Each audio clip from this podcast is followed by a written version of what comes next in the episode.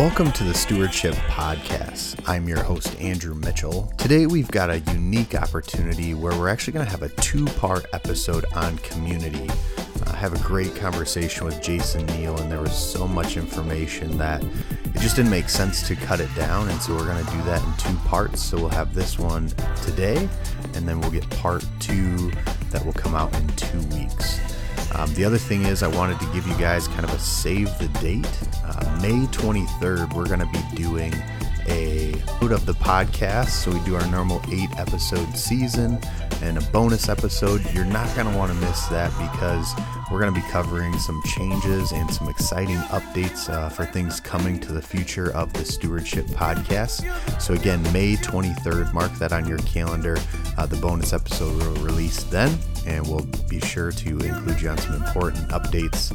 So, let's not wait any longer. Here's my conversation about community with Jason Neil. Jason, thanks for being on the show today. Hey, thanks for having me. Definitely.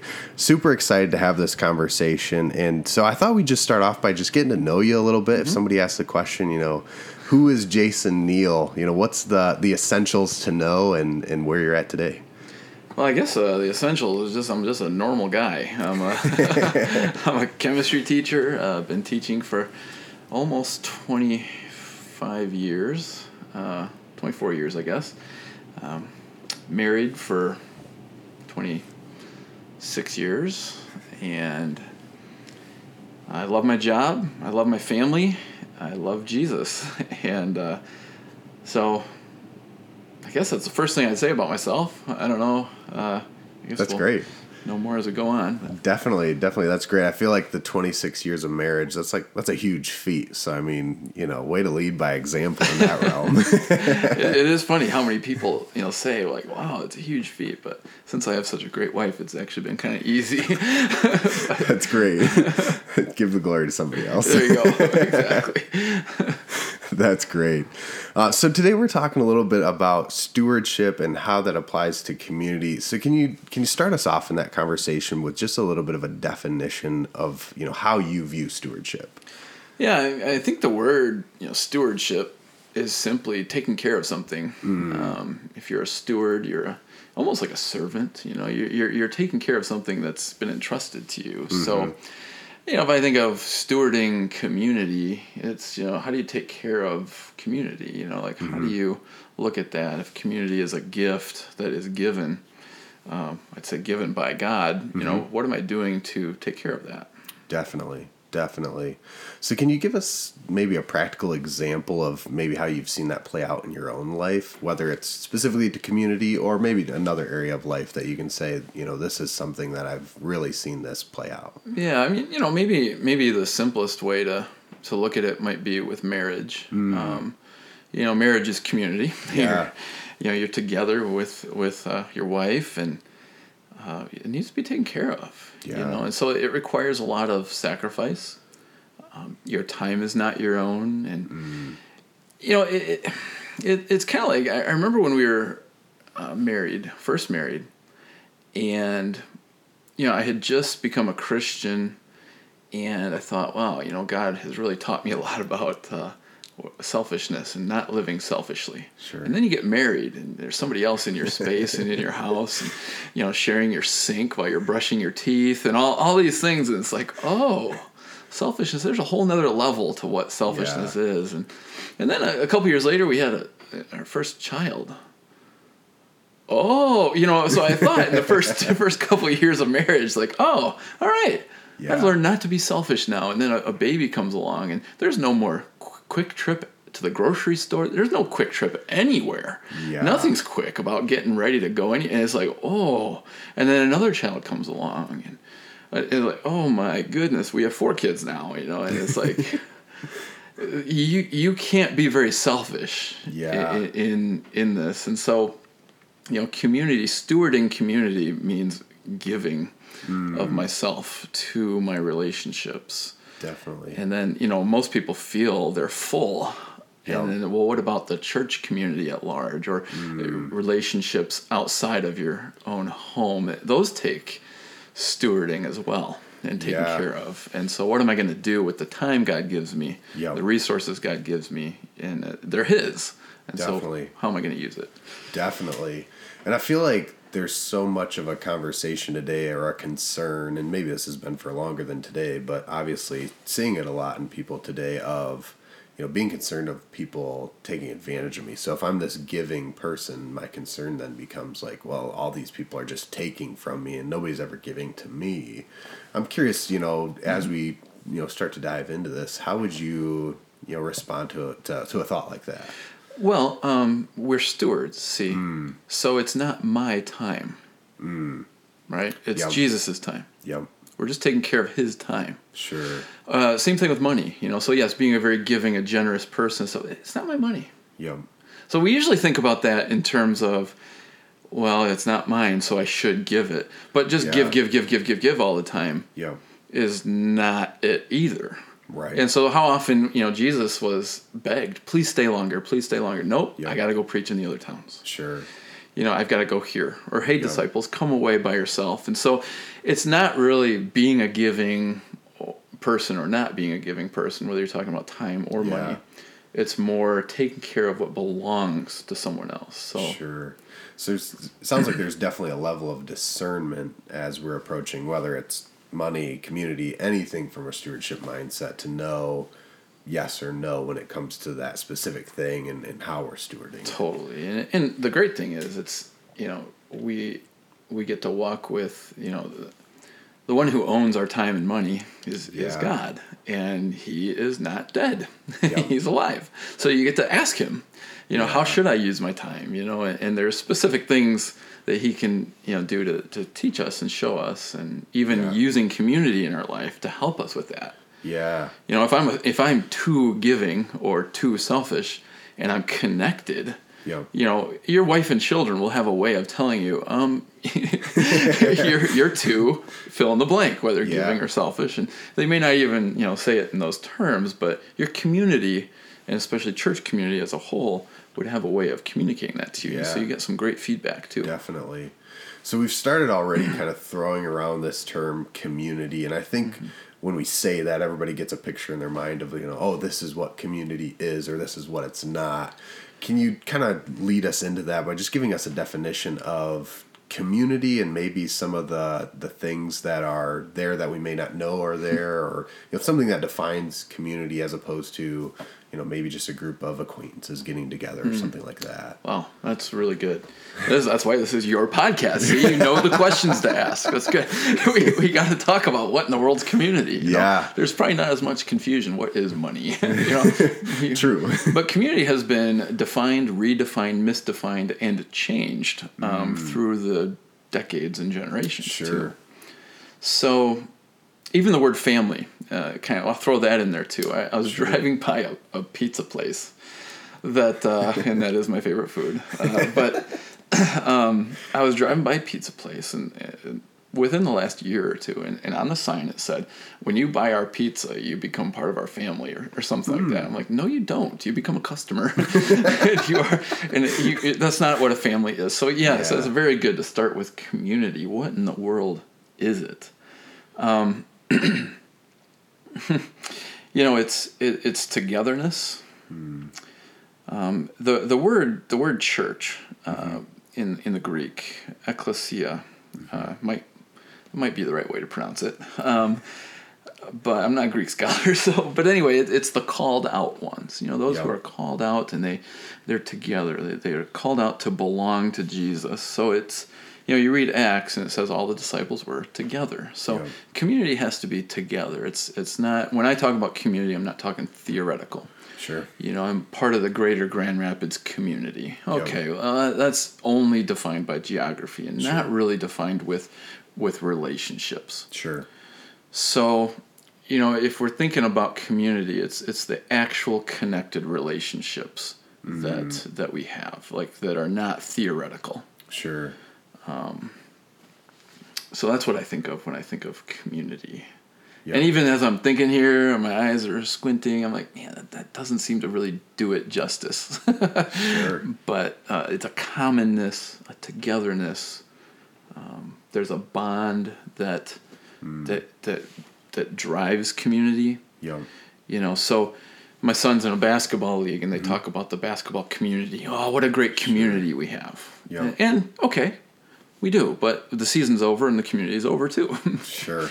you know, for the most part. yeah. So uh, I guess, and we can talk about any aspect of community you want, but when I think of community, I think of more the lasting, the deep community. Definitely. Uh, maybe even fellowship might be thrown in there. Okay. Um, so in First John chapter one, Mm-hmm. John is talking. He's saying, "You know what? I'm telling you about Jesus. What we Yeah. we've seen him, we've touched him, we've heard him, and you know, I'm telling you what we've seen and heard, so that you can have fellowship with us, yeah. so that you can have fellowship with us, and our fellowship is with him. Yeah. and, and so fellowship between like you and me or with anybody is going to be rooted in Jesus Christ. Yeah. So maybe I'll pause there, and, and that's kind of what I'm thinking when I'm thinking community.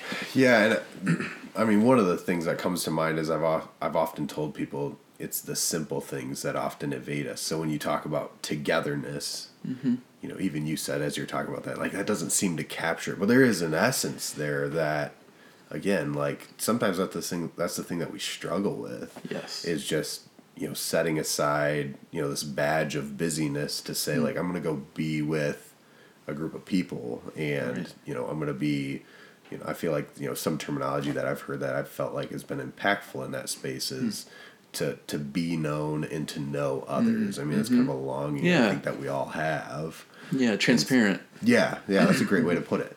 Um, so yeah, I mean, as we continue to think about community, and obviously you've kind of laid a baseline for us of um, a relationship with Jesus, and that's kind of the baseline that we we have to be striving for that to be able to truly be a part of a transparent community.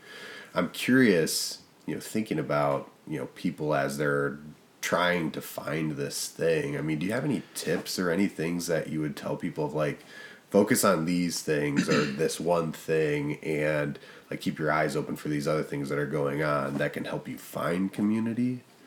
Um well, I, I guess you know I I, I I think that is a longing of hmm. of our culture. Sure. Um, you know, there as a as a teacher, you know, I know like a lot of my students, they you know, I've done some research and reading and, and, mm-hmm. and then there's even like the teachers all get together and have professional development about like social Sure. media and how people are plugged into social media and Yeah. yet they feel more alone Yeah. and, and it's not fulfilling and, so so that's what I think it is a longing um, that people are wanting community and what to look for tips I, I think it's uh, 2 Corinthians 13:5 comes to mind where where Paul's writing to the Corinthians and he says, you know, examine yourselves to see whether you're in the faith. Test yourselves. And I think first and foremost, um, looking for community in and of itself would probably be a mistake Okay. because community is found in Jesus. Sure. And so we need to ask ourselves, we need to examine ourselves to see are we in the faith? Are we in mm. Jesus? Like for real? Does he own us? Yeah. Does he own our time, our resources? You know, you are not your own, you're bought with a price, the Bible Yeah. says.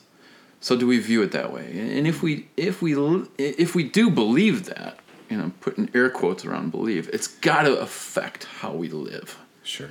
And so we're going to live differently, Yeah. striving after knowing Him better. Yeah. And then when we meet somebody else who seems to know Jesus well, mm-hmm. it, ma- it makes me want to be with them. I'm Sure. like, man, I want to, I want to get more of what they've got. Yeah. You know, I, I want this this person knows Jesus in, in in a deeper way in some areas, or yeah, I want to I want to know Jesus, and so I want to be around that person more Yeah. and more. Or maybe somebody doesn't know Jesus very well. I'm like, man, I'm I'm motivated to be with them too because I want to help them know Jesus better. You know, so whatever stage of life or walk I'm in, it, it's Jesus that's motivating things. Yeah. So take a good hard look. Does Jesus own my time? You know, does he own does he own your time?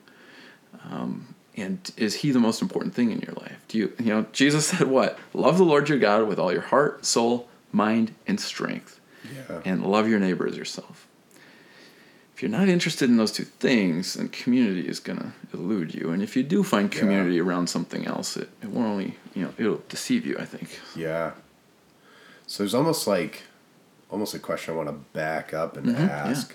Because yeah. I think when we, maybe this is kind of just a misnomer that we have about community as a whole mm-hmm. is you know we think of groups of people and mm-hmm. like 10 20 30 you know i mean some people would consider their church which is a thousand people community mm-hmm. and um, you know that's another conversation that we'll get to in a little bit but if we back up and start to you know def- as we're defining community is there kind of like a a baseline number that you would say, okay, this is community? I know you mentioned, you know, marriage being a community, which, you know, if we look at that as, you know, husband, wife, Jesus, like three people, like that's kind of community. Right, right. Um, but I'm curious, you know, if you looked at just kind of in your answer there of looking at, you know, okay, if, if we're really seeking after Jesus and having him be in control of everything that we do and what we think about and could I guess the, the real question I'm getting at is, you know, could there be a place where it's me and Jesus and that's community? Well, I suppose, you know, if you're on a deserted island, sure. you know, uh, you know, you can fellowship with Jesus, you sure. know, you're thrown thrown in prison for the faith, solitary confinement. Yeah, absolutely, you yeah. know. Um, but you know, when Jesus says, uh, in, in, especially in the in the Gospel of John, he's like, "All right, guys, I'm about ready to leave yeah. the planet here. I'm gonna get crucified, and uh, you know, you won't see me, and then you'll see me, and all this stuff. And I got one thing I ask you to do while I'm gone: uh, love one another mm. the way I've loved you. Yep.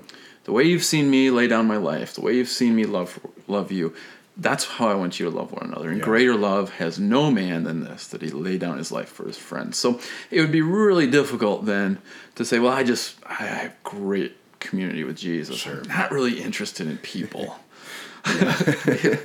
well, Jesus says, uh, you know, so there's a real disconnect yeah. there because Jesus is interested in people. Yeah. And yeah, so yeah, solitary confinement, deserted islands, you know, different sure. circumstances and things. But in general, um, you know, these three remain faith, hope, and love. But the greatest of these is love. You know, yeah. It's real hard to be, you know, loving. You're a real loving person while you're by yourself in your closet. Yeah. you know, it's kind of tough. Yeah, no, that's a great. So, so I mean, it could, it could start with this me and Jesus idea, but it can't stay there. Or well, you yeah. could have a period of time where that makes sense. Again, deserted island, solitary yeah, yeah. I mean, it's got to. Everybody needs to know Jesus for themselves. Right. You know, you're not gonna get it. Yep. You're not gonna walk with Jesus because I am. Or, right. You know. Yeah, absolutely. So definitely, that's great. Yeah. So I hit on it a little bit mm-hmm. as I was asking that question, but you know, let's just start wading into this idea of, you know, how does church and community come together or what's kind of the cross section of those two? Sure. Well, you know, we got to look at what the Bible says. Mm-hmm. You know, look at look at Acts. Um, and I don't have a Bible in front of me, so you'll have to fact check me. You'll have to verse check me. But Acts chapter 2, toward the end, Acts chapter 4, I think, uh, also toward the end, um, you have this description of church life. Mm-hmm. Yep. And I believe, you know, we're talking 3,000 people. Yep. Um, I think there's more. Maybe by chapter four, there might even be 5,000. And I don't even know if it doesn't say just men. And, you know, sure. maybe there's more than that. But, you know, all the believers, it, you look at Acts 2 and Acts 4, it says they were together. Yep. They broke bread together. They, they were devoted to the apostles' teaching, to the fellowship, to the breaking of bread, and to prayer. Yep. Every day they, they, they, were, they were taking their meals together. They were, they were meeting together in the temple courts, which some people don't realize that's, that's more like a public park. Sure. They, they would like, wow, those are where the apostles are. Let's go. It would be like, you know, you and me, uh, you know, here we are in Grand Rapids, so I don't know let's go up to Richmond Park. Let's sure. go up to John Ball Zoo and see if there's Christians there. Let's sure. let's see if somebody's teaching today. And you're like, what? you know, uh, it's snowing out there. um, but so there is this together, and, and yeah. it says all the believers, all the believers were of one mm. heart and mind, one heart, one soul, mm. and they were together daily. Yeah. They were in public and from house to house. Yeah. So obviously, 3,000 people weren't in one house, Yeah. But a synergy, a, a flow of life where they that, that was the honest description. Sure. And then compare that to what we call, I'm going to put it in quotes, church today. Yeah. Does it look anything like that? Hmm. And I think that's a, we've got to have an honest question about that. Like, look Yeah. at, okay, you know, what a great community. Well, there's levels of community. Yeah. My son's basketball group, that's a community. Yeah. Okay. You know, there, there's communities. You know, we're in the greater Grand Rapids area community. Okay. But like when we talk about church community, who gets to define that? That's that's the realm of Jesus. Sure. You know, that's the Bible's going to define that for us.